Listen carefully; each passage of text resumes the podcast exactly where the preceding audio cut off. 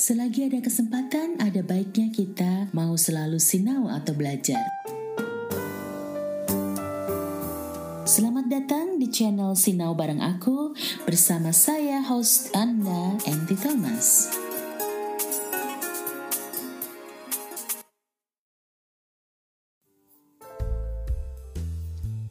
Konco-konco sinau bareng aku di episode kali ini kita akan sinau tentang salah satu pendekatan dalam psikologi yaitu pendekatan fenomenologis. Kita akan mulai dengan teori Abraham Maslow. Yuk sinau bareng aku.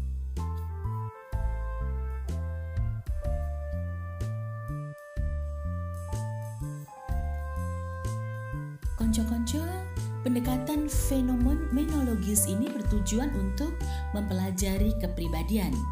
Dengan cara bagaimana? Dengan berpusatkan pada pengalaman subjektif seseorang, yaitu teori ini melihat apa pandangan pribadi seseorang itu terhadap dunia. Jadi, pendekatan teori ini memfokuskan pada bagaimana individu menghayati dan menginterpretasikan peristiwa di lingkungannya sekarang. Di antaranya, yang paling sentral adalah psikologi humanistik. Jadi, psikologi humanistik ini berada di bawah payung pendekatan fenomenologis. Nah, kali ini saya akan ajak kita untuk sinau bareng tentang teori psikologi humanistik ini. Terlebih dahulu saya akan ulas sedikit ya tentang teori-teori yang telah kita ulas di episode-episode sebelumnya. Bagi yang belum sempat mendengarkan, yuk jangan lupa tengok dulu episode-episode sebelumnya agar lebih mantap.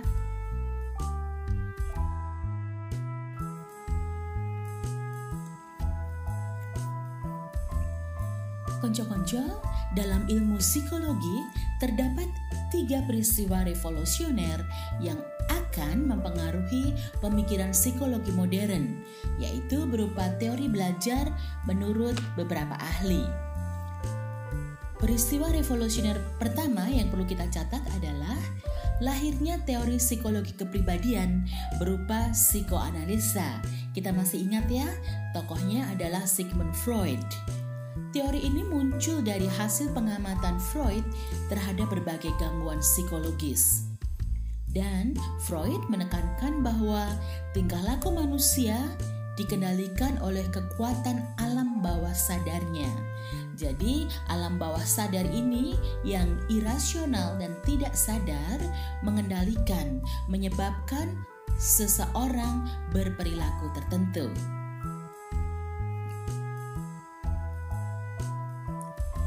Kemudian peristiwa revolusioner kedua adalah lahirnya teori behaviorisme. Kalau psikoanalisa menganggap manusia dikendalikan oleh alam bawah sadarnya, behaviorisme menyatakan bahwa manusia itu adalah pelaku yang fleksibel tetapi pasif. Jadi hanya bisa menurut terhadap stimulasi yang diberikan atau yang datang dari lingkungannya. Manusia dalam teori ini dianggap sebagai anak catur dari ketentuan atau kondisi lingkungannya. Behaviorisme juga menekankan bahwa ada persamaan yang esensial antara manusia dan hewan tentang bagaimana berperilaku. Nah, kesamaan antara psikoanalisa dan behaviorisme ini adalah Keduanya memandang manusia hanya sebagai anak catur yang tidak berdaya, yang dikontrol oleh lingkungan serta masa lalu, dan memiliki sangat sedikit kemampuan untuk mengatur diri sendiri. Karena pandangannya ini, banyak ahli yang mengkritik kedua teori ini, maka lahirlah peristiwa revolusioner yang ketiga yang ditandai dengan lahirnya teori psikologi humanistik. Ini adalah teori yang berbeda karena teori ini menggambarkan manusia bukan lagi sebagai anak catur yang dikontrol oleh lingkungan dan masa lalu serta alam bawah sadarnya, tetapi teori ini menggambarkan manusia sebagai makhluk yang bebas, yang selalu mengarah kepada pengungkapan potensi yang dimilikinya apabila mendapatkan dukungan dari lingkungan. Jadi konco-konco, dalam ilmu psikologi, teori humanistik dipandang sebagai alternatif kekuatan ketiga dari kedua kekuatan teori sepanjang sejarah sebelumnya selalu menjadi teori yang dominan, yaitu psikoanalisis dan behavioristik. Nah, teori ini dinamakan humanistik karena memfokuskan diri secara khusus pada tingkah laku manusia,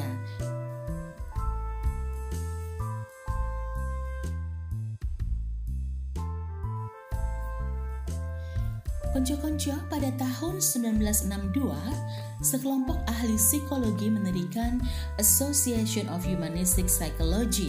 Mereka menawarkan psikologi humanistik sebagai kekuatan ketiga, suatu asumsi dan perhatian alternatif bagi pendekatan psikoanalistik dan pendekatan perilaku. Jadi ini dunia psikologi bergairah lagi dengan lahirnya teori ketiga ini. Untuk menjelaskan misinya, Association of Humanistic Psychology ini membentuk empat prinsip. Yang pertama, oranglah yang harus, orang yang mengalaminya lah yang harus menjadi pusat perhatian. Jadi, pertanyaan sentral yang harus ditanyakan kepada tiap orang adalah: siapakah Anda? Dan orang ini harus menjawab, "Siapakah saya?" Di sini peran ahli psikologi adalah sebagai mitra dengan individu yang bersangkutan dalam mencari makna eksistensial.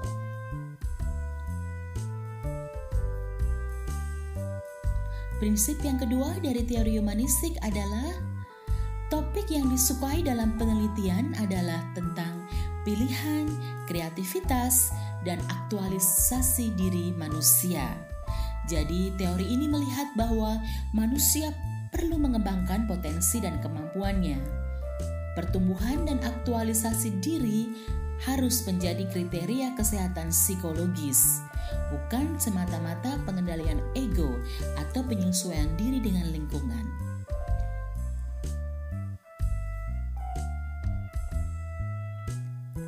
Yang ketiga, Kepenuh artian itu harus mendahului objektivitas dalam memilih masalah penelitian.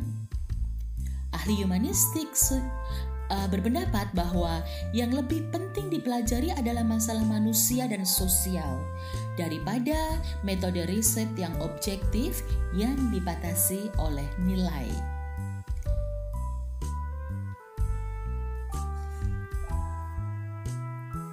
Prinsip yang keempat adalah nilai tertinggi terletak pada martabat manusia. Teori ini melihat bahwa manusia pada dasarnya baik.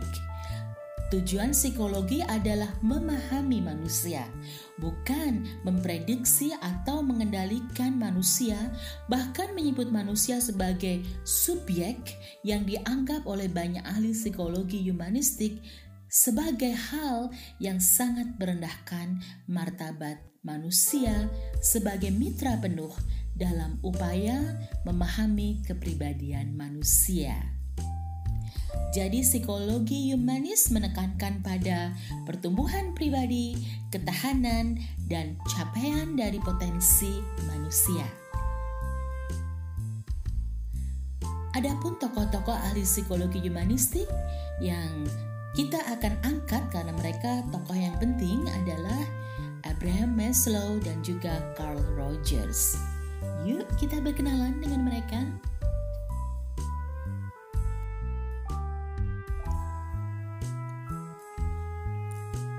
Kita akan berkenalan dengan tokoh yang pertama yaitu Abraham Maslow. Dia hidup pada sekitar tahun 1908 sampai 1970.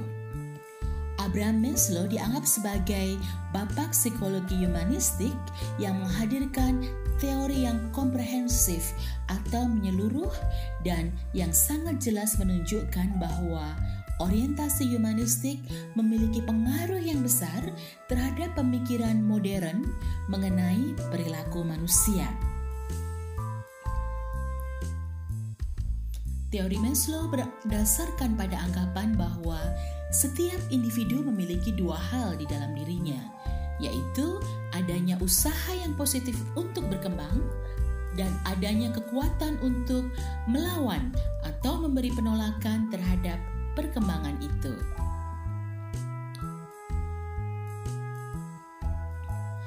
Maslow pertama kali tertarik dan mendalami behaviorisme yang kemudian mendorongnya untuk melakukan penelitian tentang kera-kera atau primata. Tapi pada saat yang sama, dia juga mulai membaca karya-karya Freud dan karya-karya ahli filsafat tertentu. Namun kemudian ia beralih dari behaviorisme, yaitu pada saat anak pertamanya lahir.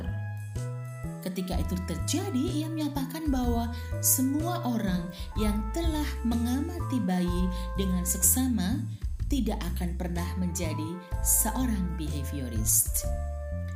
Maslow begitu terpesona oleh misteri kehidupan dan bukan dengan mengontrol kehidupan seseorang sebagaimana yang dikemukakan oleh behaviorisme sebenarnya dipengaruhi oleh psikoanalisis, tetapi akhirnya mengkritik teori motivasi dan membentuk teorinya sendiri.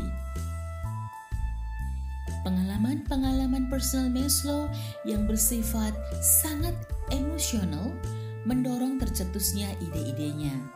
Tiga pengalamannya yang mempengaruhi latar belakang pemikirannya ialah pernikahan, pengalaman menjadi seorang ayah, dan respect serta cintanya kepada sejumlah gurunya yang terkemuka, khususnya Max W. dan Ruth Benedict. Maslow menyatakan bahwa manusia didorong oleh kebutuhan-kebutuhan universal dan yang dibawa sejak lahir yang tersusun dalam suatu tingkatan yang dikenal dengan hierarki kebutuhan atau kita mengenalnya dengan piramida kebutuhan Maslow. Kebutuhan ini meningkat dari kebutuhan biologis dasar ke motivasi psikologi yang lebih kompleks yang menjadi penting setelah kebutuhan dasar terpuaskan.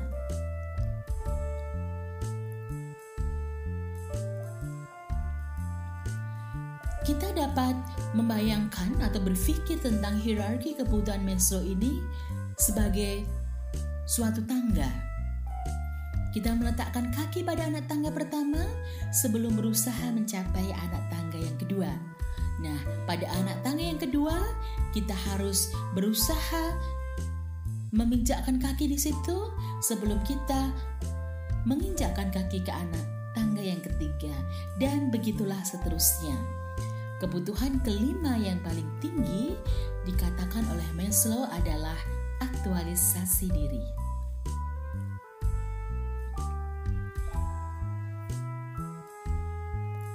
Nah, konco-konco sekarang kita akan melihat hierarki kebutuhan menurut Maslow.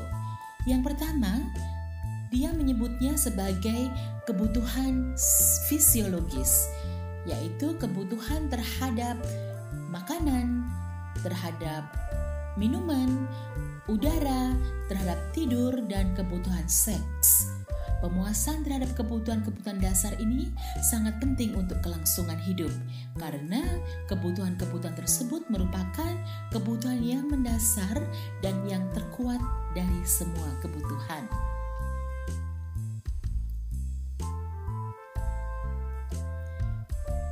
Hierarki yang kedua adalah kebutuhan akan rasa aman. Ini meliputi kebutuhan akan jaminan, stabilitas, perlindungan, ketertiban, kebebasan dari rasa takut dan kecemasan. Kita semua sedikit banyak membutuhkan sesuatu yang bersifat rutin, pasti, dan dapat diramalkan. Jadi, setelah kebutuhan fisiologis dipenuhi, manusia membutuhkan kebutuhan akan rasa aman. Sesudah kebutuhan rasa aman terpenuhi, manusia naik ke hierarki kebutuhan di atasnya, yaitu kebutuhan untuk dimiliki dan dicintai. Manusia dapat menggabungkan diri dengan suatu kelompok atau perkumpulan dan membangun suatu hubungan akrab yang penuh perhatian dengan orang lain. Dalam hubungan-hubungan ini, memberi dan menerima cinta adalah sama pentingnya. Sesudah kebutuhan untuk dimiliki dan dicintai terpenuhi, manusia akan beranjak ke hierarki di atasnya, yaitu kebutuhan akan penghargaan. Penghargaan ini berasal dari orang-orang lain dan penghargaan terhadap diri sendiri.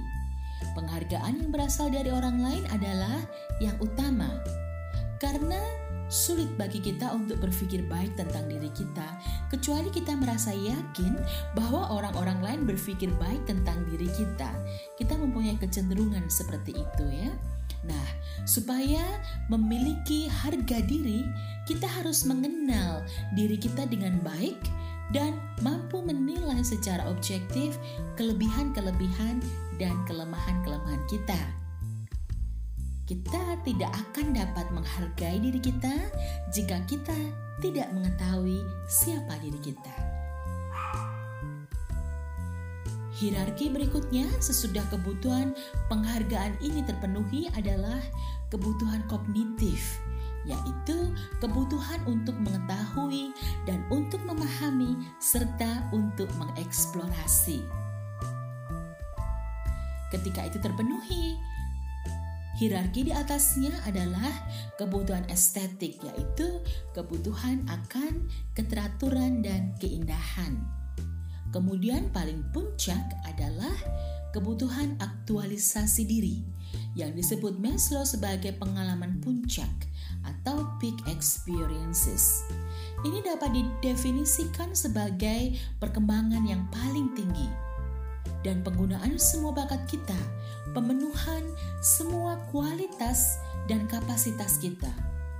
Maka individu akan mengalami kebahagiaan dan kepuasan. Prasyarat untuk mencapai aktualisasi diri ialah memuaskan kebutuhan-kebutuhan lain yang berada pada tingkatan yang lebih rendah. Kita akan review sejenak ya. Jadi, hierarki kebutuhan menurut Maslow adalah kebutuhan fisiologis, kebutuhan akan rasa aman, kebutuhan untuk dimiliki dan dicintai, kebutuhan akan penghargaan, kebutuhan kognitif, kebutuhan estetik, dan akhirnya puncaknya yang nomor tujuh adalah kebutuhan aktualisasi diri.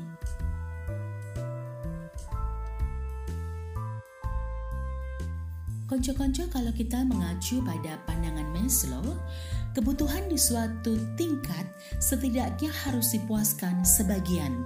Jadi tidak akan tercapai 100%, tetapi sebagian saja sebelum tingkat selanjutnya menjadi penentu tindakan yang penting. Jika makanan dan keamanan sulit diperoleh, maka pemuasan kebutuhan itu akan mendominasi tindakan orang tersebut dan motif yang lebih tinggi akan menjadi kurang penting. Hanya jika kebutuhan dasar dapat dipuaskan dengan mudah, maka seseorang akan memiliki energi dan waktu untuk dicurahkan pada bidang estetik dan intelektualnya. Upaya artistik dan ilmiah tidak tumbuh subur di masyarakat, di mana anggotanya harus berjuang untuk mendapatkan makanan, perlindungan, dan keamanan. Dan kita harus ingat bahwa motif yang tertinggi atau yang puncak yaitu aktualisasi diri, hanya dapat dipenuhi sesudah semua kebutuhan-kebutuhan di bawahnya terpenuhi. Dalam menyampaikan teorinya, dalam menghasilkan pemikirannya, Maslow memutuskan untuk meneliti pria dan wanita yang telah memanfaatkan potensinya secara luar biasa ia memulai dengan mempelajari kedua gurunya yang dianggap sangat istimewa. Dia menganggap bahwa pada setiap kesempatan mereka memiliki sifat-sifat tertentu yang jelas membedakan mereka dari orang-orang lain. Sesudah meneliti dua guru yang sangat berpengaruh dalam hidupnya, yang tadi sudah kita disebut sebutkan di muka yaitu Max W dan Ruth Benedict, kemudian ia meneliti dengan cermat teman-temannya, kenalan-kenalannya, dan tokoh-tokoh yang terkemuka, baik yang masih hidup maupun yang sudah mati serta mahasiswa-mahasiswa di perguruan tinggi. Ia juga mempelajari kehidupan tokoh historis yang menonjol seperti Thomas Jefferson, Abraham Lincoln, Albert Einstein, dan Eleanor Roosevelt. Maslow menyelidiki individu-individu tersebut dengan menggunakan bermacam-macam teknik interview, asosiasi bebas, dan teknik proyektif dengan orang-orang yang masih hidup. Analisis bahan biografi dan autobiografi dengan orang-orang yang sudah meninggal. Dari penelitiannya, kemudian Maslow mengambil kesimpulan bahwa semua manusia dilahirkan dengan kebutuhan-kebutuhan instinktif yang bersifat universal dan mendorong kita untuk tumbuh dan berkembang, untuk mengaktualisasikan diri kita, untuk menjadi sejauh kemampuan kita. Jadi potensi untuk pertumbuhan dan kesehatan psikologis ini sudah ada sejak lahir. Namun pengaktualisasiannya tergantung pada kekuatan individual dan kekuatan sosial yang bisa mendorong atau menghambat aktualisasi diri.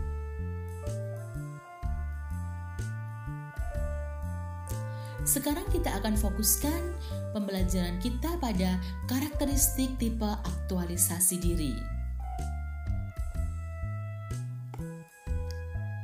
yaitu yang pertama, melihat kenyataan dengan tepat atau objektif. Seseorang yang sudah bisa mengaktualisasi diri, menemukan hal yang nonsens dan ketidakjujuran dengan segera, dia dapat mengevaluasi dirinya sendiri. Jadi dia mampu melihat kenyataan dengan tepat atau dengan objektif, bahkan kenyataan-kenyataan yang menyangkut dirinya dan dia tidak takut dengan kenyataan ini. Jadi ia hidup di dunia nyata, ia tidak hidup di dalam dunia impian.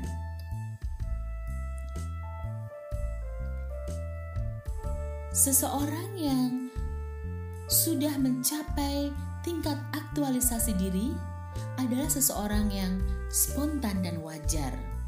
Maksudnya, pikiran-pikirannya tidak kolot, ia tidak memberontak hanya karena ia tidak setuju dengan pendapat orang lain. Ia tidak akan bertindak apa-apa kecuali dalam hal-hal yang berkaitan dengan prinsipnya yang ia junjung tinggi. Dengan kata lain, ia seorang yang memiliki idealisme, tetapi ia pun berpijak atau mengerti kenyataan.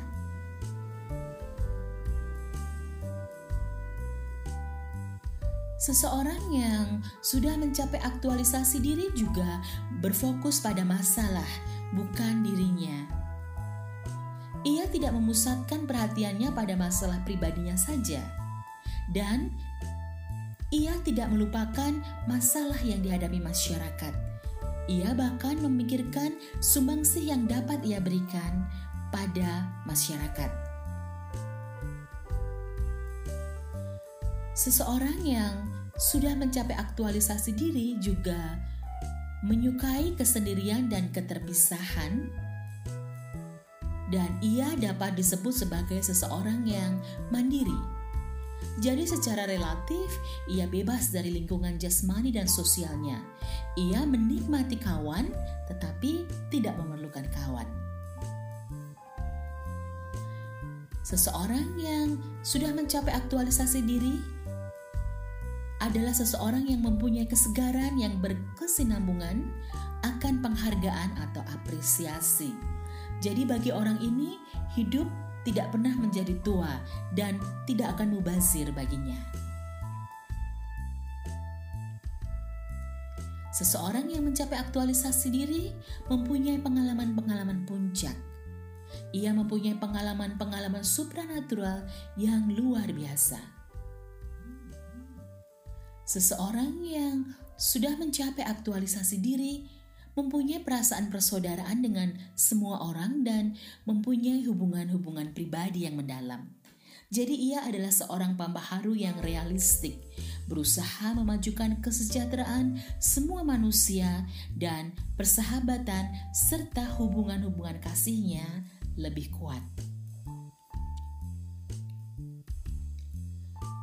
Seseorang yang sudah mencapai puncak aktualisasi diri, mempunyai struktur karakter yang demokratis, dapat membedakan antara sarana dan tujuan, dan ia pun adalah seorang yang kreatif. Ia tidak memiliki prasangka pada orang lain dan mempunyai rasa etika yang kuat.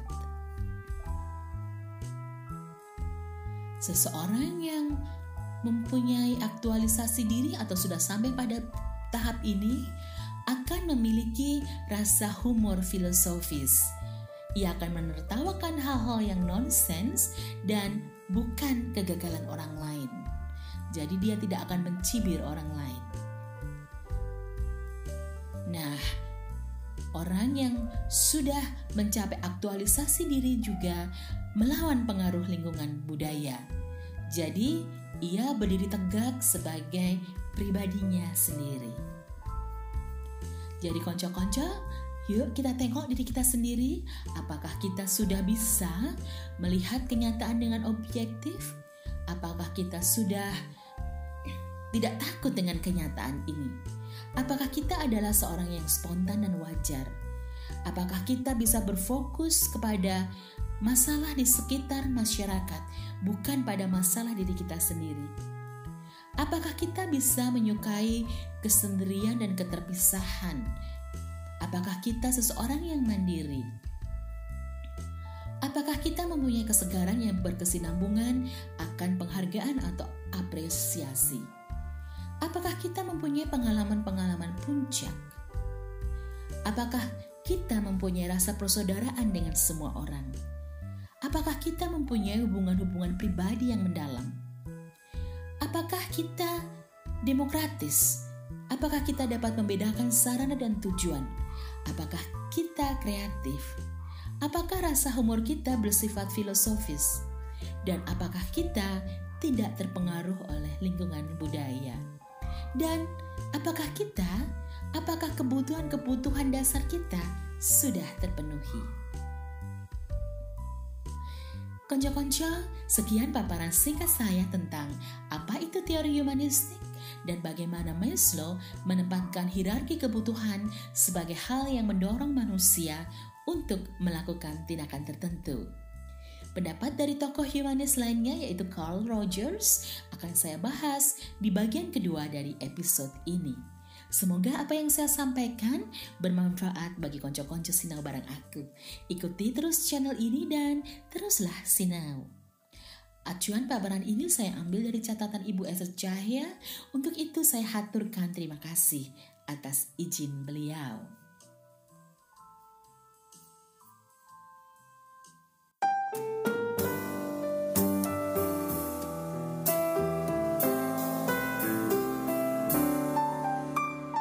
Bersama saya, Inti Thomas. Terima kasih dan sampai jumpa di episode Sinau bareng aku selanjutnya. Bye-bye for now.